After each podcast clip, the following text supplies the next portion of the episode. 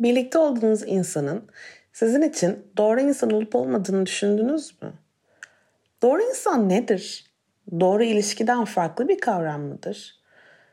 Bizim için doğru insanlar ve yanlış insanlar var mıdır? Yoksa genel olarak herhangi bir ilişkiye koysanız iyi bir partner olabilecek insanlar ve kötü partner olacak insanlar mı vardır? İlişkiler içerisinde iki insanın birbirinin içindeki iyi, güzeli ortaya çıkarması mümkün müdür? Yoksa ilişkiye girdiğimizde neysek öyle mi devam ederiz? Bu sorular çok önemli sorular ilişkiler için. Bugün Ben Nereden Bileyim serisinin bu yeni bölümünde doğru insanı ben nereden bileyim diye soruyoruz ve birlikte cevabını arıyoruz.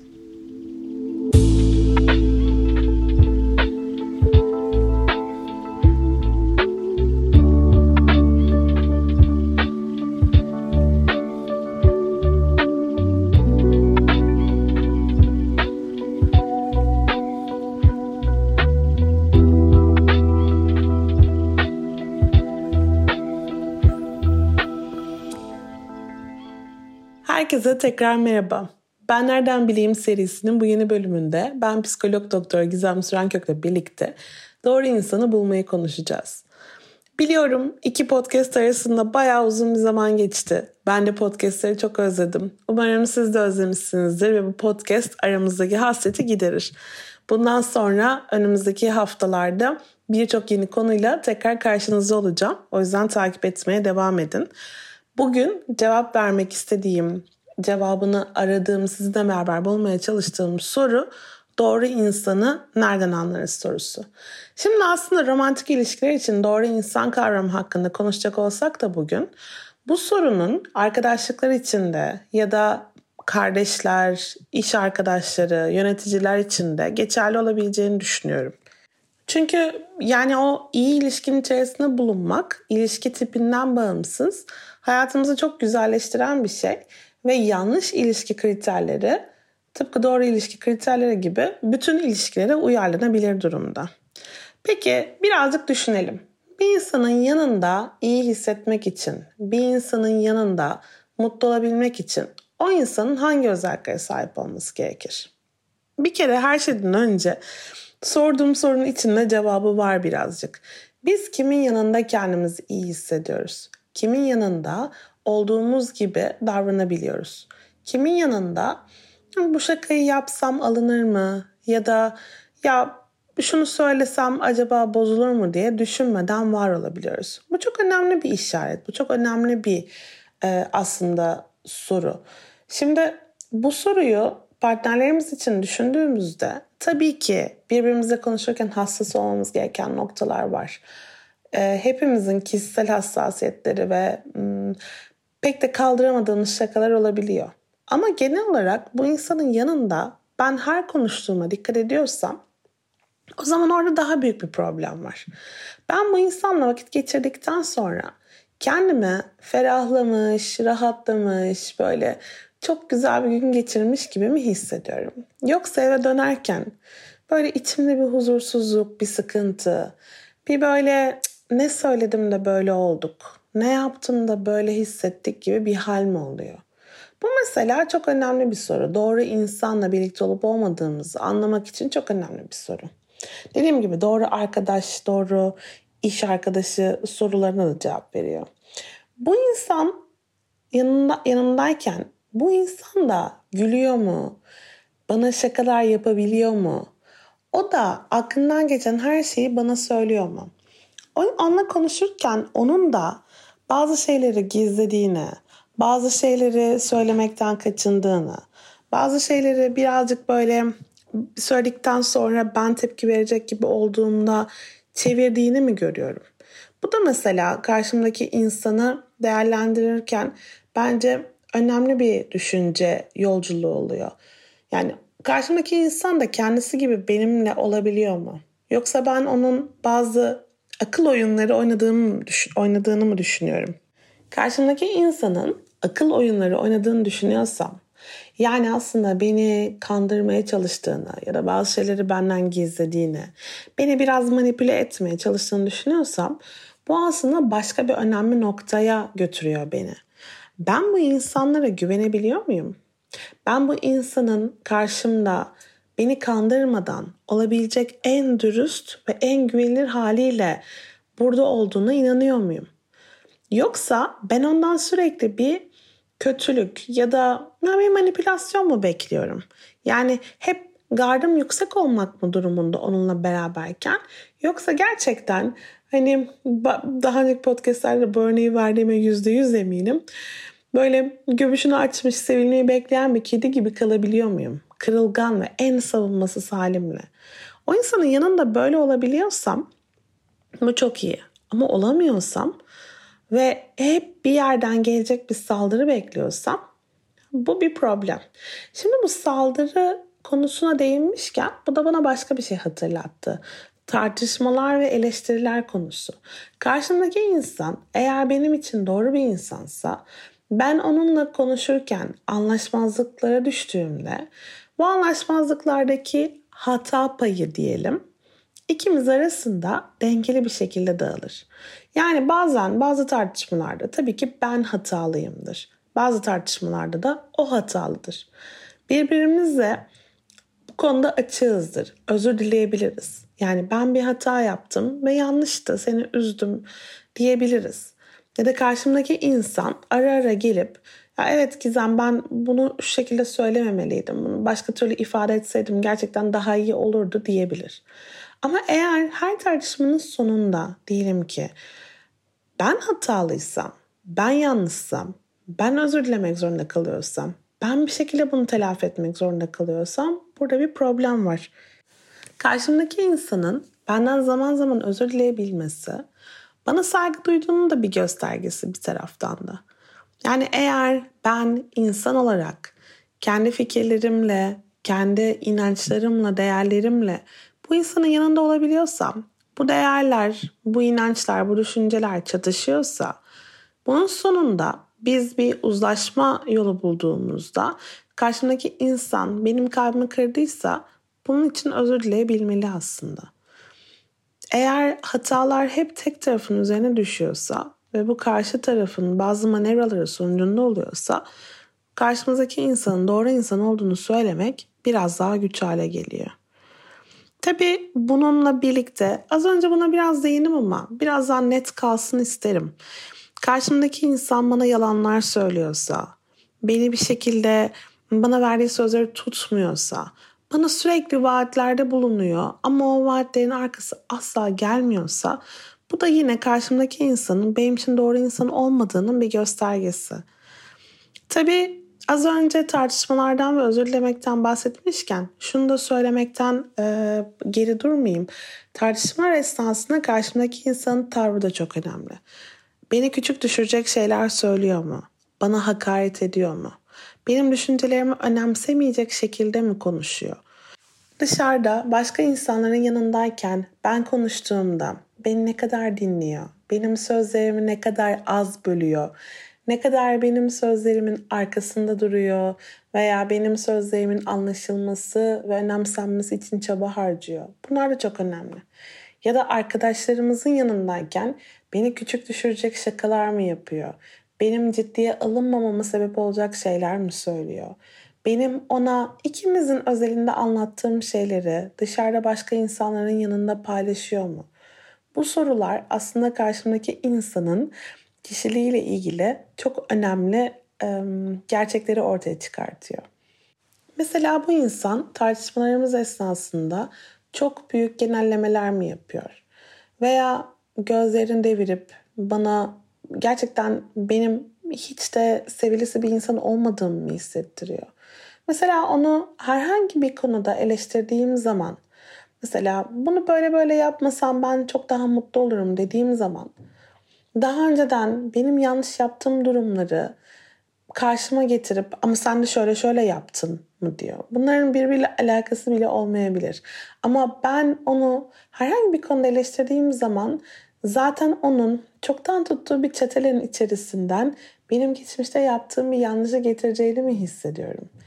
Bu karşımdaki kişiye güven duymamam için çok önemli bir sebeptir. Yine aslında çok küçük bir örnek vereyim. Bazen ebeveynler bunu yaparlar.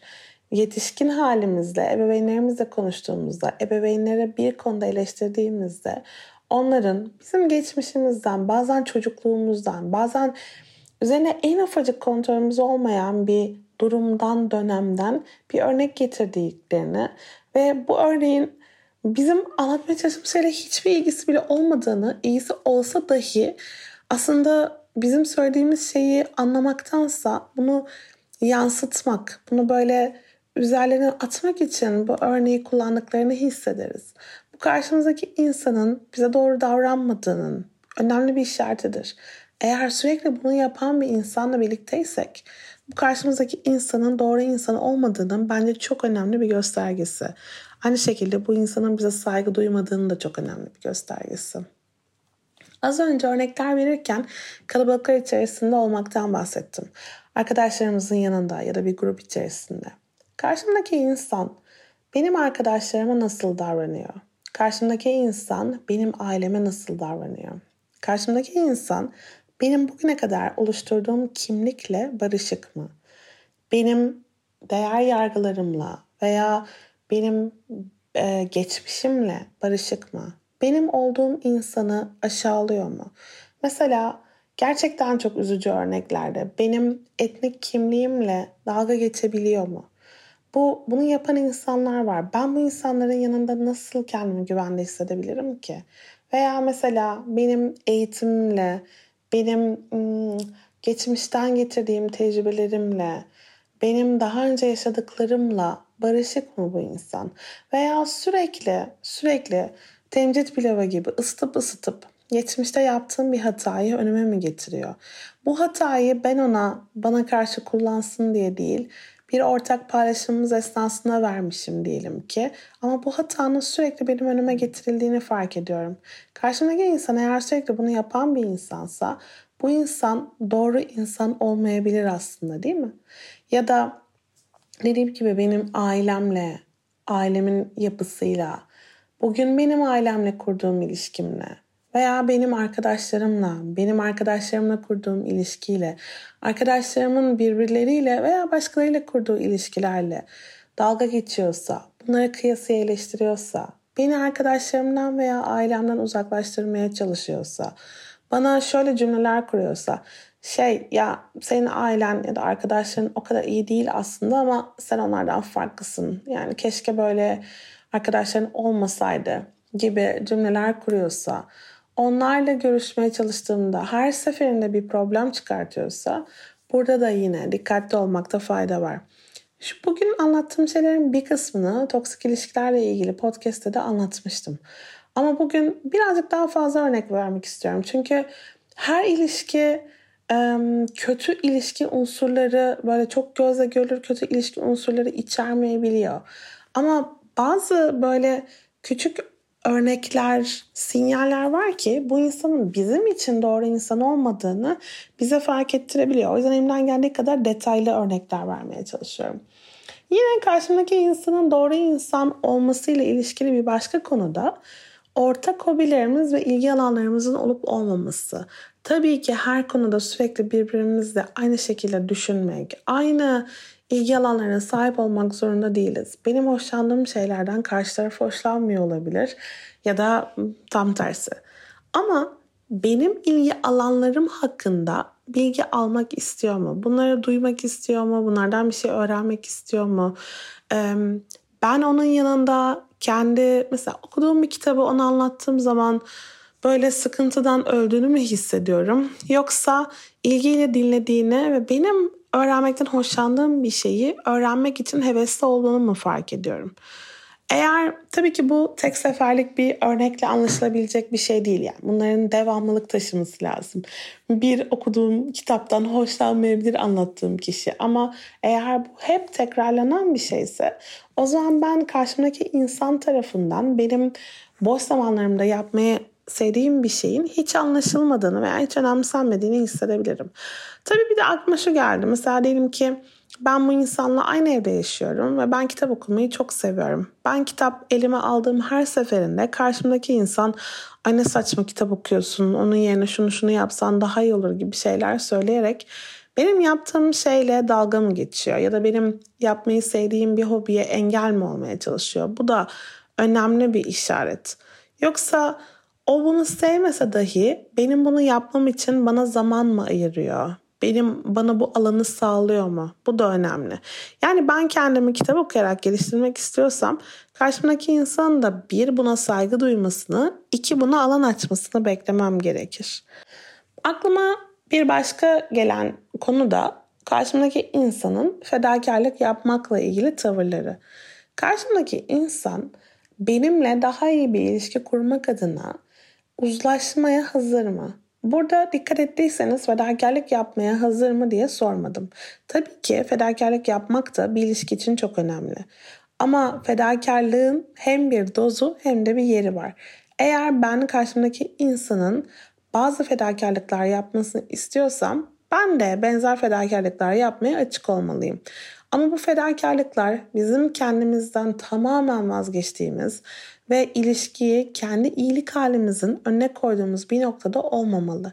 Bunun dengesini bulmadığımız zaman kendimizden çok fazla verip ilişkiyi ön plana çıkardığımız zaman bir süre sonra bu ilişkinin dengesini de çok fazla bozuyor. Diğer taraftan ben karşımdaki insanın benimle anlaşamadığı veya ikimizin bir arada kalmasını sağlayacak konularda e, uzlaşmacı davranmadığını hissediyorsam bu da bir problem. Diyelim ki mesela birbirimizden uzakta yaşıyoruz ve birbirimizi görmek için bir yol kat etmemiz lazım. Eğer karşımdaki insan bunu sürekli benim yapmamı istiyorsa burada bir problem var. Ama benimle uzlaşıp diyelim ki bir hafta ben geleyim bir hafta sen gel ya da işte 6 ayda bir ben geleyim 6 ayda bir sen gel gibi bir tavra giriyorsa işte o zaman bu güzel. Ya da diyelim ki benim ım, ekonomik durumum bu yolculuğu yapmaya yetmiyorsa karşımdaki insan bunu görüp anlayabiliyor mu? Bununla ilgili e, bana saygı duyuyor mu? Yoksa beni çok zor durumda bırakacak taleplerde mi bulunuyor? Bu da mesela önemli bir soru. Karşımdaki insan benim koşullarımı, benim e, içinden geçtiğim sorunları anlayabiliyor mu? Yoksa hiç e, umunda bile olmadan, fark etmeden ikisi birbirinden çok bağımsız şeyler dikkat ederseniz benim koşullarımı zorlayacak şekilde mi davranıyor? Şimdi burada tabii şu da önemli. Ben karşımdaki insana içinde bulunduğum durumu anlatabiliyor muyum? Diyelim ki ben iş yerinde çok büyük zorluklar yaşadığım bir dönemden geçiyorum. Karşımdaki insan bunun ne kadarına hakim? Ben ne kadarını onunla paylaşıyorum? Ben ben mi onunla paylaşmıyorum yoksa o mu bana paylaşacak alan tanımıyor? Bu sormam gereken birinci soru. İkinci soru, ben karşımdaki insanla duygusal paylaşımlar yapmak istediğimde karşımdaki insanın orada benim için hazır olup olmadığı. Yani eğer ben kendi problemlerinden bahsederken karşımdaki insanı orada bulamıyorsam o zaman ben anlatmaktan da vazgeçebiliyorum. Doğru insan dediğimiz kişi duygusu olarak beni dinlemeye hazır ve bana destek vermeye hazır durumda olmalı. Şimdi şu ana kadar bazı başlıklar içerisinde doğru insan ne demek, doğru insan bir ilişkide nasıl olur bunları konuştuk. Birazdan ilişkiler içerisinde doğru insanla karşılaşır mıyız yoksa doğru insan dönüşür müyüz bunun üzerine konuşmak istiyorum. Ama oraya gelmeden bahsetmek istediğim bir konu var. Eğer biz ısrarla bize iyi gelmeyecek bizim için doğru olmadığını bildiğimiz insanlarla bir araya geliyorsak, ısrarla aynı paterni gösterip duruyorsak bu kendimize dair bazı farkındalıkların eksik olduğunun bir işareti olabilir. Belki de geçmiş deneyimlerimiz veya aile yaşantılarımız veya kendimize dair bazı fikirlerimiz bizim doğru insanlarla birlikte olmamıza engel oluyordur. Bunu kendi başımıza keşfetmek her zaman o kadar da kolay olmayabilir. Tam da bu noktada bir uzman psikologdan destek almak çok büyük bir önem taşıyor. Eğer siz de böyle bir ihtiyaç içerisinde olduğunuzu hissediyorsanız sizi doğru uzman psikologla bir araya getirebilecek bir uygulamadan bahsetmek istiyorum. Hayvel bir online terapi uygulaması. Uygulamaya girdiğiniz zaman sizin ihtiyaçlarınızı anlayarak sizi sizin ihtiyacınıza uygun bir uzman psikologla eşleştiriyor ve 15 dakikalık bir ön görüşme sonucunda karşınızdaki insanla uyum içerisinde olup olmayacağınızı da anlama fırsatı veriyor. Eğer siz de bir uzman psikologdan destek alma düşüncesi içerisindeyseniz Hayver'i deneyebilirsiniz. Yakın ilişkiler podcastlerinin dinleyicilerine özel tanımlanan indirim kodu bu e, podcast'in description kısmında yer alıyor. Aynı zamanda yakın ilişkilerin Instagram'ında e, o kodu bulabilirsiniz. Umarım bunu kullanıp kendi öz bakımınız için bir fayda sağlayabilirsiniz. Gelelim doğru insanlar zaten varlar da biz onları mı bulmalıyız? Yoksa ilişki içerisinde doğru insanlara dönüşebilir miyiz sorusunun cevabına. Şimdi bazı şu ana kadar saydığım bazı özelliklerin kişilik özellikleri de olabileceğinin farkında olduğunuzu tahmin ediyorum. Ee, mesela karşımdaki insanla kolay gülebiliyor muyum? Beni mutlu ediyor mu? Karşımdaki insan pozitif bir insan mı? Bu bir kişilik özelliği. Eğer karşımızdaki insan devamlı mutsuzsa, her şeyden şikayet ediyorsa, kendi mutlu etmek için herhangi bir çaba sarf etmiyorsa bu onun sorumluluğunda olan bir şey. Yani bu insan farklı ilişkilerde de benzer şekilde davranmaya büyük oranda devam edecektir. Ya da karşımdaki insan çok yargılayıcı, çok eleştiren bir insan mı? Bu da yine bir kişilik özelliği. Bu ilişki içerisinde değiştirilebilecek olsa da dönüştürülebilecek olsa da ancak belli bir noktaya kadar ilerleyecektir.